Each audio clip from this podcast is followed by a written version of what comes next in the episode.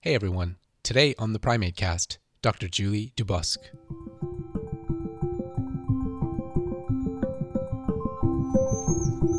Evolution, communication, cognition, conservation, behavior. Primatology. Primatology. Primatology. Typically primates. Become the monkey. Well, hello everyone, and thanks for joining us on the Primate Cast. This is podcast number 61, and the release date is Friday, January 7th, 2022. In today's podcast, I sit down in the studio with Dr. Julie Duboscq, currently a researcher at the French National Center for Scientific Research, or the CNRS, based in the Department of Ecoanthropology at the National Museum of Natural History in Paris.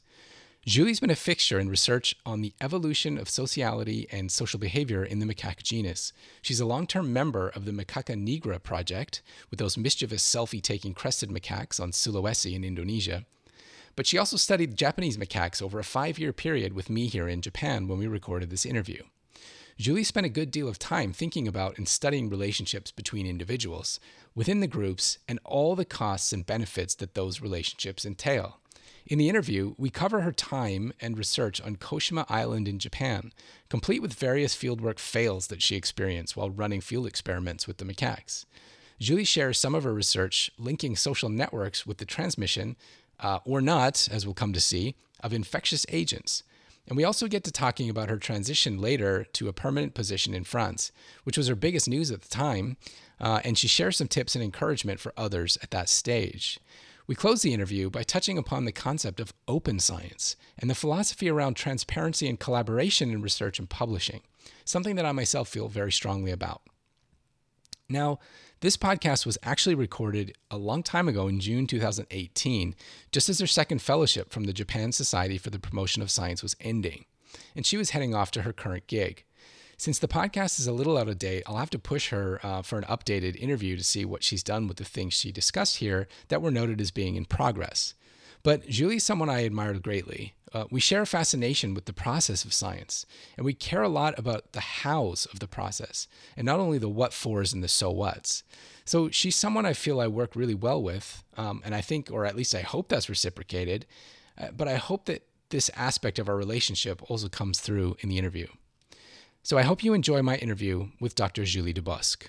It's weird. I think this is going to be the weirdest podcast because I, I don't feel like there's anything left to uncover that we haven't already uncovered, and then it's hard not to feel like it's just totally artificial.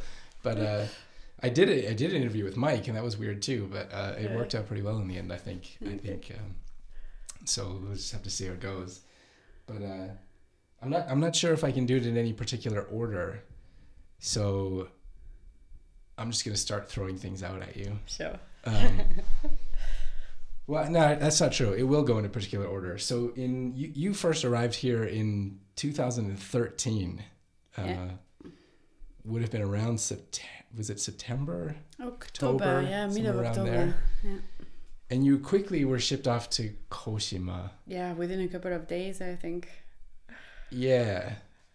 And I mean, you've been around a little bit before that, so uh, seeing kind of different field sites, and you, you'd been in primatology for quite some time and, and even managed field sites and things like that. But what, I don't know if you had any kind of expectations of what it was going to be like to come to Japan at that time and uh, conduct field work here. There's still, I think, not that many people who've actually come and established themselves from outside of Japan as, as you kind of have Mm. and conducted field work for that long of a time. But, but yeah, what was the thought process before coming here, and what were your kind of expectations? Ah, yeah, that's a tough question. I know it is. um, no, I can tell you what I didn't expect actually. Yeah, okay, let's start with that. so I didn't really expect that it would be um, kind of difficult and easy at the same time. hmm So it's easy because it's very well organized, it's well managed. There's a um, a hard building as a field station. Uh, you don't have to worry about much of anything, hmm and it's hard because in Koshima the conditions are very special. Like you need to get a boat to go to an island that is literally like 300 meters from the coast, which you have the feeling you can just walk swim to. Mhm. And um, and then it looks easy observing the monkeys because they're provisioned, so they gather in one place, so you Mhm. find them easily. But the island is a bit uh, rugged, Mhm. so it's when they are not on that beach where they are provisioned, and it's kind of difficult to follow and keep track of where the group goes and what they do. Mhm. So yeah, I mean, and I had heard people saying that Koshima is really the hardest field site in Japan. It cannot be. I mean, but in a way, maybe. but I always like I always like uh, it was probably the same when we first went, but uh, I always liked. So even though it, it does sound a bit ridiculous that you have to you have to hire a boat and it's not cheap. It's in Japan uh, every day basically to go. But that moment when you you're on the boat literally for like thirty seconds and you come around the corner into this little bay, and then suddenly all the monkeys are calling, and it's one of the most exciting yeah. also things, right? So you, you went back a bunch of times, but Yeah. I imagine that feeling still the first time when you re-greet the monkeys is Yeah, so yeah, no, special. it's, I was same. Yeah, and I, I distinctly uh, remember you as a like this very first time, where like, so now open your eyes and Yeah, your right. ears. and, oh wow! And yeah, yeah, it's a very special feeling. Mhm. yeah. yeah, cool place. Did you did you so I mean obviously um it is pretty well known in primatology as the birthplace of, of Japanese primatology, Mhm. but did you have any was that kind of a thing before you arrived there or was it really just kind of no No, no, no, it was really it was historical. a, it was a thing. Yeah. Yeah. yeah, yeah, And I also remember being impressed in a way by the sign Mm, here as well at PI. Like this is Kyoto University Primate Research Institute. It's the birthplace of modern and Japanese primatology. Mm-hmm. And arriving in Koshima was also a kind of um, yeah, uh, swimming with the giants or something. I don't know what could be the appropriate expression here. Well, I think uh, here we, we often hear from Professor Matsuzawa and others about the spiritual ancestors. Hmm. So Kinji Imanishi being the main ones, Yeah. and then his uh, students at the time. So I think they put a lot of effort into maintaining that uh, that culture and that storytelling aspect Mm-mm. of it. So so the the prominence of the historical uh, kind of significance of it is always yeah. it's always there. I think. Yeah. Uh, and it's true neat. that you come here with that in mind Mhm. and then you feel it too in a way yeah, Mhm. yeah. it's very true hmm And but the, the monkeys there didn't actually always treat you that well in terms of the project that we started. yeah So I remember one of one of my favorite moments. Uh, I mean, there's a couple of stories, but one of my favorite moments with you is when I think it was at the the IPS Congress in Vietnam. Uh, you were presenting your talk, and it's like, okay, here's a Japanese macaque social network, and right next to it, and it looks obviously complex, and there's a lot of uh, links between individuals, you know, various centrality, and then the plot right next to it, and here is a transmission network with absolutely no lines between individuals. So what were we trying to do in that in that scenario? So um you mean that as a general research question Yeah, yeah, yeah. So Uh, uh, yeah, just give the background behind that yeah uh, so um result, the famous result. So we were uh, interested in the um, transmission of parasites within a network, a social Mhm. network, and um, I had kind of designed pseudo ectoparasites um, that I try to stick on the monkey's hair So there I, different colors for different individuals. if I don't stop you right there, the people listening are be like, "What is she going off about?" Pseudo ectoparasites. Little grains of rice uh, covered in glue. it was supposed to mimic uh, an item that they would catch when they get in contact Mhm. with each other, hmm uh, like a real ectoparasite, maybe. Um, and I wanted to track the diffusion of um, those little sticky things hmm across the network. But yeah, it was challenging first to set up on the monkeys that you didn't really like it, and um, and then it just didn't transfer.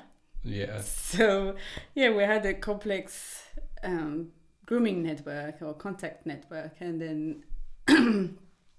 no transmission event.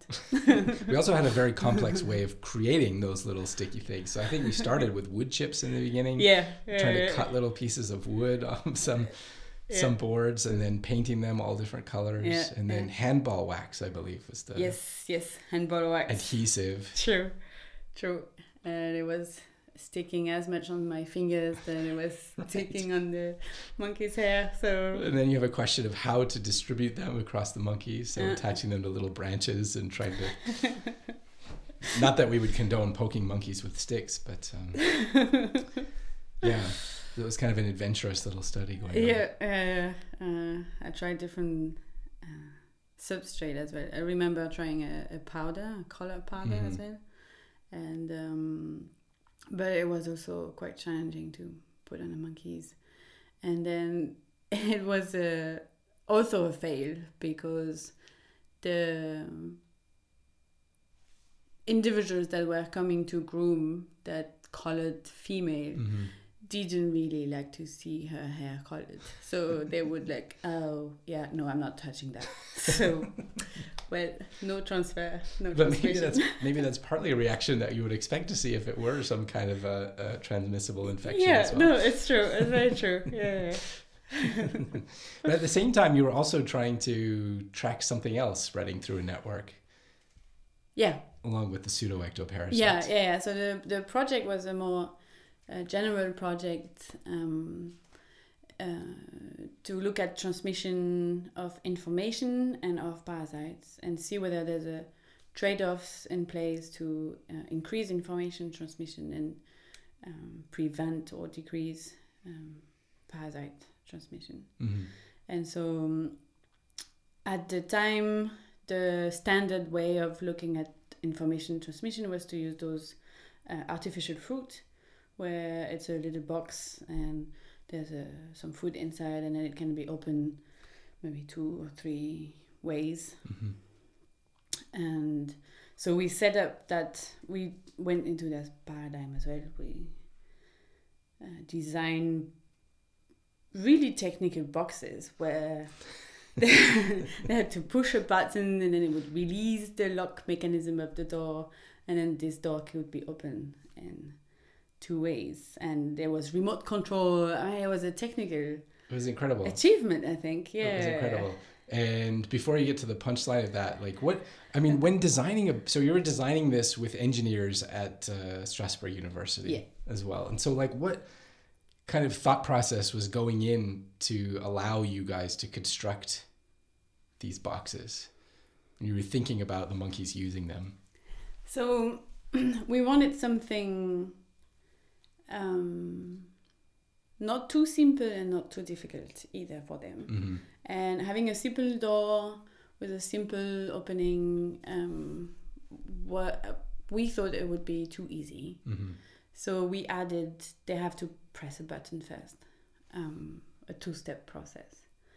But then macaques being macaques, uh, you need pretty sturdy equipment so that they don't destroy everything. And and then I wanted it to be remote controlled because ultimately we wanted to do diffusion experiments where we would provide those boxes to the rest of the group, not only to the individuals that acquired a certain technique. hmm And so I wanted to set up um, who could approach the box when I was training, but also um, releasing all the mechanism at once when it was time for diffusion experiments. hmm So we had to rack our brains on how to do that hmm uh, with those boxes. And so, from one kind of, I harp on this. We'll come back to it later. But from one fieldwork fail to another, to drop it in there. What I mean, what did the when we when when we're watching those macaques, it seems like they they should not have any kind of issue solving this task, Hmm. and then the research just carries on as we totally expected. But it didn't work out that way. No, no, it didn't. Um, the Koshima macaques uh, stroke again, so to speak. And uh, so one individual I trained was quite fast at understanding the task and she mastered it quite quickly. But the others, not at all. hmm And I, and I wanted several demonstrators. Mhm. That was the key point. So the group would be uh, able to uh, watch several techniques. hmm But yeah, so the training took too long, I think, and I'm not even sure the individuals would have learned ultimately, even at extensive training. hmm So we couldn't reach this the the stage of carrying diffusion experiments. So, what do you think was because we know that I mean these kinds of experiments have been done, uh, you know, with other groups, of wild groups as well, other species of monkeys. Yeah. Uh, so, what do you think is the the real limiting factor, or maybe that's something that was different about about this particular apparatus, maybe, or like what would we do better in the future? Um, I think maybe actually the task was ultimately too complex. hmm Um, the other the other experiments that other researchers did, they they stuck to that um, simple opening Right. somehow. So um, we could um, go back to that simpler those simpler techniques. And but other avenues are actually uh, also playing with um, what um, what other researchers then came to do in Koshima as well, um, with color, food, and um, color items, Mhm. or um, places to go and fetch food, different places at different times. hmm Uh, other kind of um, situations where the uh, monkeys have to learn through observing hmm uh, another individual hmm that that has the knowledge. There would be some options in the future. Okay. So one of the things I learned about you is uh, incredible resilience in the field and, and ingenuity and and almost never give up. But at some point we had to kind of give up uh, this this specific thing. But then uh, something really interesting also came out of it based on the observations and thinking about networks and transmission. And so maybe you want to talk a little bit about nitpicking. Something that I you know people accuse me of doing quite a lot, but yeah, nitpicking. Um, it was it was funny because uh, actually I think you started collecting some uh, data on Mhm. that. So um, where the monkeys when they groom, they're very uh, laborious in their task and they really look through the hair Mhm. that they're grooming, and then at some point they find an item and they grab it and they eat it, and Mhm. it's a very um, stereotypical gesture somehow mhm. and um, yeah, remember that you you started somehow uh, recording those behavior. Maybe not so systematically. So I thought it was really interesting because yes, we were also talking about transmitting ecto or pseudo ectoparasites, right. And so I used uh, to observe those gestures during grooming and to count them actually, to count their frequency during Mhm. grooming, and and we knew also from previous research in the 80s from Japanese researchers that those nitpicking gestures were really picking nits. yes, exactly. Quite, quite literally. quite literally yeah louse eggs so um, it was a way of estimating uh, lice load of the Mhm. monkeys and so ultimately yes all our fancy experiments failed but it gave us the chance to uh, use that behavior and to actually look at um, network and transmission of lice and or risk of being infested with lice. Mm. And that led to an actual paper. So Yeah, right. It- all in all, not too bad. Yeah, it turned out to be quite good, and I think that one got some some media coverage too. And some of it was quite good, but some of it was also quite uh, dodgy in the sense. Wasn't there one about? I feel like it was something about mate, like f- about decisions for mating based Yes. on removing, uh, removing lice for sex or something. Like yeah, that. yeah, yeah. There was yeah some bad coverage where uh, yeah obviously the research wasn't understood. all part of the fun. yeah. but yeah.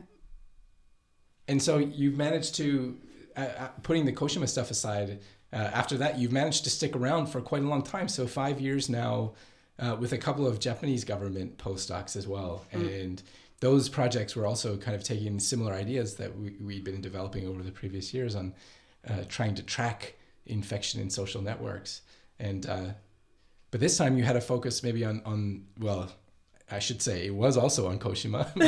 Here comes another fieldwork fail. Uh, spoiler alert. But uh, ultimately ending up doing some work here at PRI. So maybe you could walk us through that one. yeah, so um, I guess until recently, uh, I I maybe didn't put everything together, but uh, now on hindsight, maybe uh, I managed to do that. It's when when we looked before at uh, the link between um, social network and transmission, it we didn't actually we didn't really tackle transmission. We tackled um, a state of the individual, its parasite load, for example, with a state, uh, its social state, its position in the network. So this is all very static and correlational as well. We can't really say this network position leads to this parasite load or the other way around. And so I talking with you a bit more uh, about all this link between network and transmission. Um, I think we wanted to be able to disentangle that relationship a bit Mhm. more in details, and um, we um, also well because research is collaborative, of course, so talking with other researchers and uh, asking those questions um, with colleagues, s- started thinking that exploiting the parasite or pathogen diversity as well as the host diversity would uh, get us closer to investigating the link uh, between cause and consequence of behavior and infection. Mm-hmm. And so we elaborated a project on uh, including viruses and bacteria, where yeah, there's enough genetic diversity to draw individual profiles actually, so individuals can express different strains, and if we can track the somehow transmission of those different stra- strains uh, together with the social network, then we can maybe infer transmission events and who transmit what to whom Mm-hmm. more directly. Mm-hmm. And yeah, that's what we wanted to try and with the Koshima macaques as a uh, fieldwork fail that you mentioned. It was also so, a bit surprising to me because I had colleagues uh, uh, doing those experiments successfully. And so um, the virus we chose uh, to study, the simian virus, is transmitted by saliva. Uh, and so we needed to collect saliva. And there's good uh, research now that use uh, cotton ropes and apparatus containing cotton ropes to collect saliva non-invasively from uh, wild monkeys and it seemed to work pretty well. Mm-hmm. Uh, but in Koshima, not so much. Although I have to say, I mean, this was the, the, the first JSPS project, so it was only one year. Yeah. And so if I had been uh, spending more time in the field trying stuff out, then maybe would have panned out. Mhm. But I was a bit time constrained too. Mm-hmm. And so because we also wanted to look at uh, at this study as a proof of concept, maybe to really see whether we can actually find this virus and find diversity in this virus and match it to social behavior. Then doing experiments here um, with the social group in captivity at PI was ultimately the best solution Mhm. was for that project. So what was that experience like? I was probably the first time that you were got that involved with the captive animals, and specifically in the context of the annual veterinary. Uh, I don't want to say inspections, but health evaluations that they do, where they uh, are knocking down monkeys en masse, basically. But uh, yeah. so, what was that transition like, going from Koshima to to swabbing animals directly during these health health checks? Yeah, that was also. Uh, I mean, I have to say, we we sometimes kind of idealize field work. hmm It is hard work, and we spend many, many, many hours following the monkeys, and but um, being involved here in that procedure where yeah they, they put to sleep a whole uh, an entire group at once then they collect biological samples and then they release the monkeys in their hmm in their enclosure all at once as well.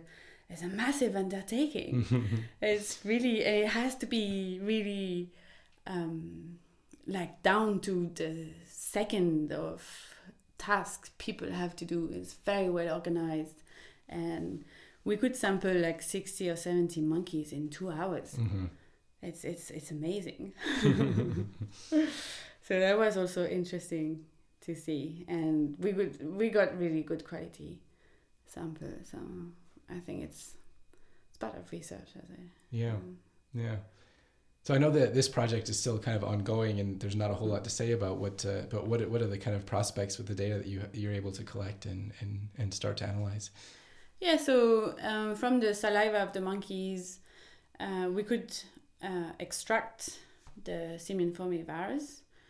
Um, and um, so far, it doesn't seem that there's a lot of diversity uh, in, in different strains. Most of the individuals of one group that I analyzed, at least, um, they seem to show the same genetic sequences of that um, particular virus, but there there is some diversity that is expressed. So Mhm. I hope we can uh, exploit that variation between individuals. Uh, I hope we can also try to see whether there's variation within individuals, so individuals carrying multiple strains. It's been shown in chimpanzees, uh, donkey and macaques as well, I think. Mhm.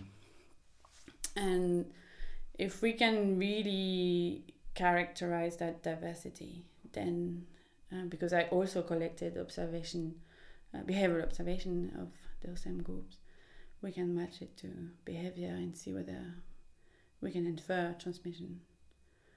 And yeah, that's still ongoing, but So what's kind of the end game, do you think, for you uh, for yourself, and then just maybe more generally about this kind of you know this kind of research is, is picking up, and the diversity of organisms that are being investigated and techniques being used is you know is is progressing as well. And uh, I assume so. We're going to keep working together on this, but then Mm.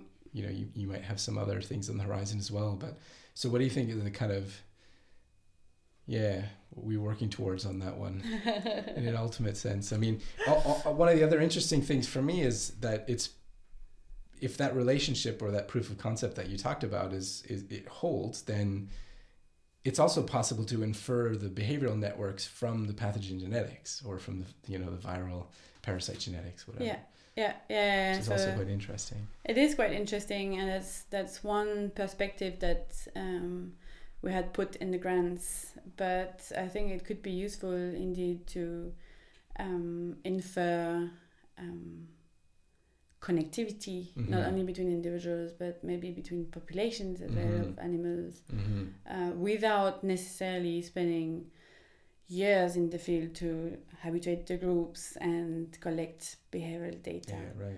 So if we can infer connections uh, between individuals or between populations through um, harvesting feces and analyzing pathogen genetics, then I think it's a big step as well for ecology and conservation.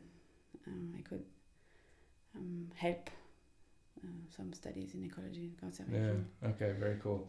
So, mm, kind of stepping away from the, the, the, the kind of science you've been doing what since you were here, uh, now's the part where I get to congratulate you on the air for the new position coming up with the CNRS in, in Paris. But uh, I also want to so know a little bit more about this process because we've had a lot of we actually have a lot of French researchers, students that come through PRI, postdocs, and also visiting scientists. And it seems like for early career scientists coming out of France and maybe want to go back to France, there is a very specific holy grail, and that is finding a way into the CNRS. So, so what's the story here, and how did that work out for you so well? Um, well, part of it is luck, I think. no, no, no, no. We don't deal with luck here. It's a science. and no, seriously, I think I also was at the right place at the right time. hmm Um, and but part of it is um, making connections with people. hmm Uh, if not working directly with people, at least um, engaging with people and um, yeah, talking science with people. hmm And so for me, it was I although I was here and um, it was really Japanese grant, Japanese institution, Japanese researcher. Uh, I kept my connections with friends, and I started being more involved a little bit in French uh, research hmm um, with French people. So going to the, the meeting of the, the Animal Behavior Society, for example, in France, and um, just talking to people. You're even writing French language articles in the Yes. last couple of years as well. Exactly. So book chapters, and um, recently a um, a book for yeah university students as well. hmm Uh, I think that's one important part. Um, but mostly it's also putting yourself out. Uh, I mean, the CNRS application process is, is can be daunting, but it's it's allowed me actually to take a step back and reflect on what I really wanted to do as Mhm. research, and and putting it together a research project that is supposed to be reflecting so not only your immediate interests within the next two or three years but probably what you want to do in the next 10 years hmm is an interesting yet really difficult exercise. But those kind of really big applications for permanent positions allow you to do that and that has been really really helpful for me hmm to put myself in that situation And then you'll be joining. So at the museum in Paris, you'll be joining our good friend who's often in Japan as well, Cecile Garcia. yes yes So that's going to be, uh, yeah, double the pleasure for me when I come and visit Paris. yeah, having all your friends in the same place. yeah, yeah, yeah. Definitely makes it easier. Friends and, and good colleagues. Yeah. Um, okay, so the last thing I, I, I, I want to ask you about, because I think this is, it's kind of important. I, I mentioned, so over these five years that we've been working together, which has been fantastic, uh, not only have I learned a lot about your persistence and uh, ingenuity, creativity, and, and uh, hard work on these projects that you've been running, but also we've talked a lot about kind of science and in some ways philosophy of science. And you have a very specific philosophy about open science. And uh, i think that's worth talking about. It's something maybe Mm. that not everyone is is it's not on everybody's radar but uh uh, it's something as simple as you know how you approach review processes or uh, engage in, in in in that that kind of um, I don't want to call it underground. It's very relevant and very uh, in everyone's face in science. But uh, maybe you just want to talk about where that came from. So specifically, I'll just start with the simple one, which is signing reviews. Yeah, yeah. So it's been um, several years now that uh, I, yeah, I, I systematically systematically sign my reviews, um, and it's not because I want the credit for it. Yeah. It's because it's more transparent and it can start discussions, direct discussions as well between people.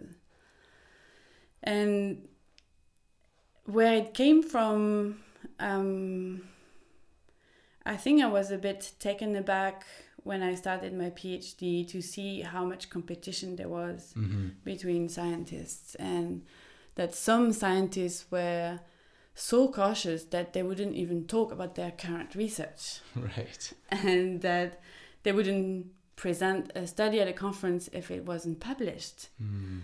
and that was kind of scratching me against my um, yeah my view of research. Uh, maybe it was a naive view but for me research is collaborative. And we can openly talk about what we're working on what are our ideas and we shouldn't be afraid of it most of all. Mm-hmm. and so little by little so it was a, uh, a process as well a gradual change. But i started yeah signing my reviews and then trying to um, publish open access as Mhm. well. Although it's not given to everybody because now although every journal might do open access it's very expensive. So um, maybe there's some the system needs to be improved here as well. Uh, and there are some new interesting journals that are actually supported by uh, scientific societies or institutions where it allows to reduce fees Yeah. for open access Yeah. but I think that's also very important so that um, anybody can access research and be able to discuss it too. Uh, so that could mean pre-registering studies. It could mean opening um, post-publication reviews as well. Um, and so, yeah, I think it's even as early career researchers, even if we don't have a permanent position, uh, we shouldn't be afraid of that. Uh, I think, yeah, people were also telling me that it's maybe putting early career scientists at risk for their Mhm. career, especially yeah because they're not settled, and so it might come back and bite them. Mm-hmm. But I think it's a mistake to think that way. Mm-hmm. I guess you haven't had any experiences that like that. No, no. Yeah. Not at all. And there you go at CNRS. So It's now, now that I got a permanent position, then yeah, I'm gonna try to push. Yeah.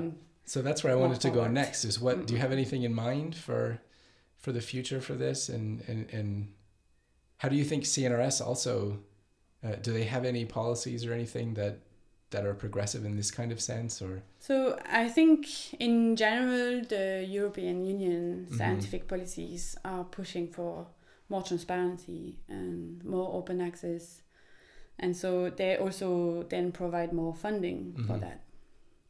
But I think it's even like changing the way people think and showing students, for example, that it's not because we don't publish in very high ranking journals behind paywalls that we don't succeed. mm-hmm.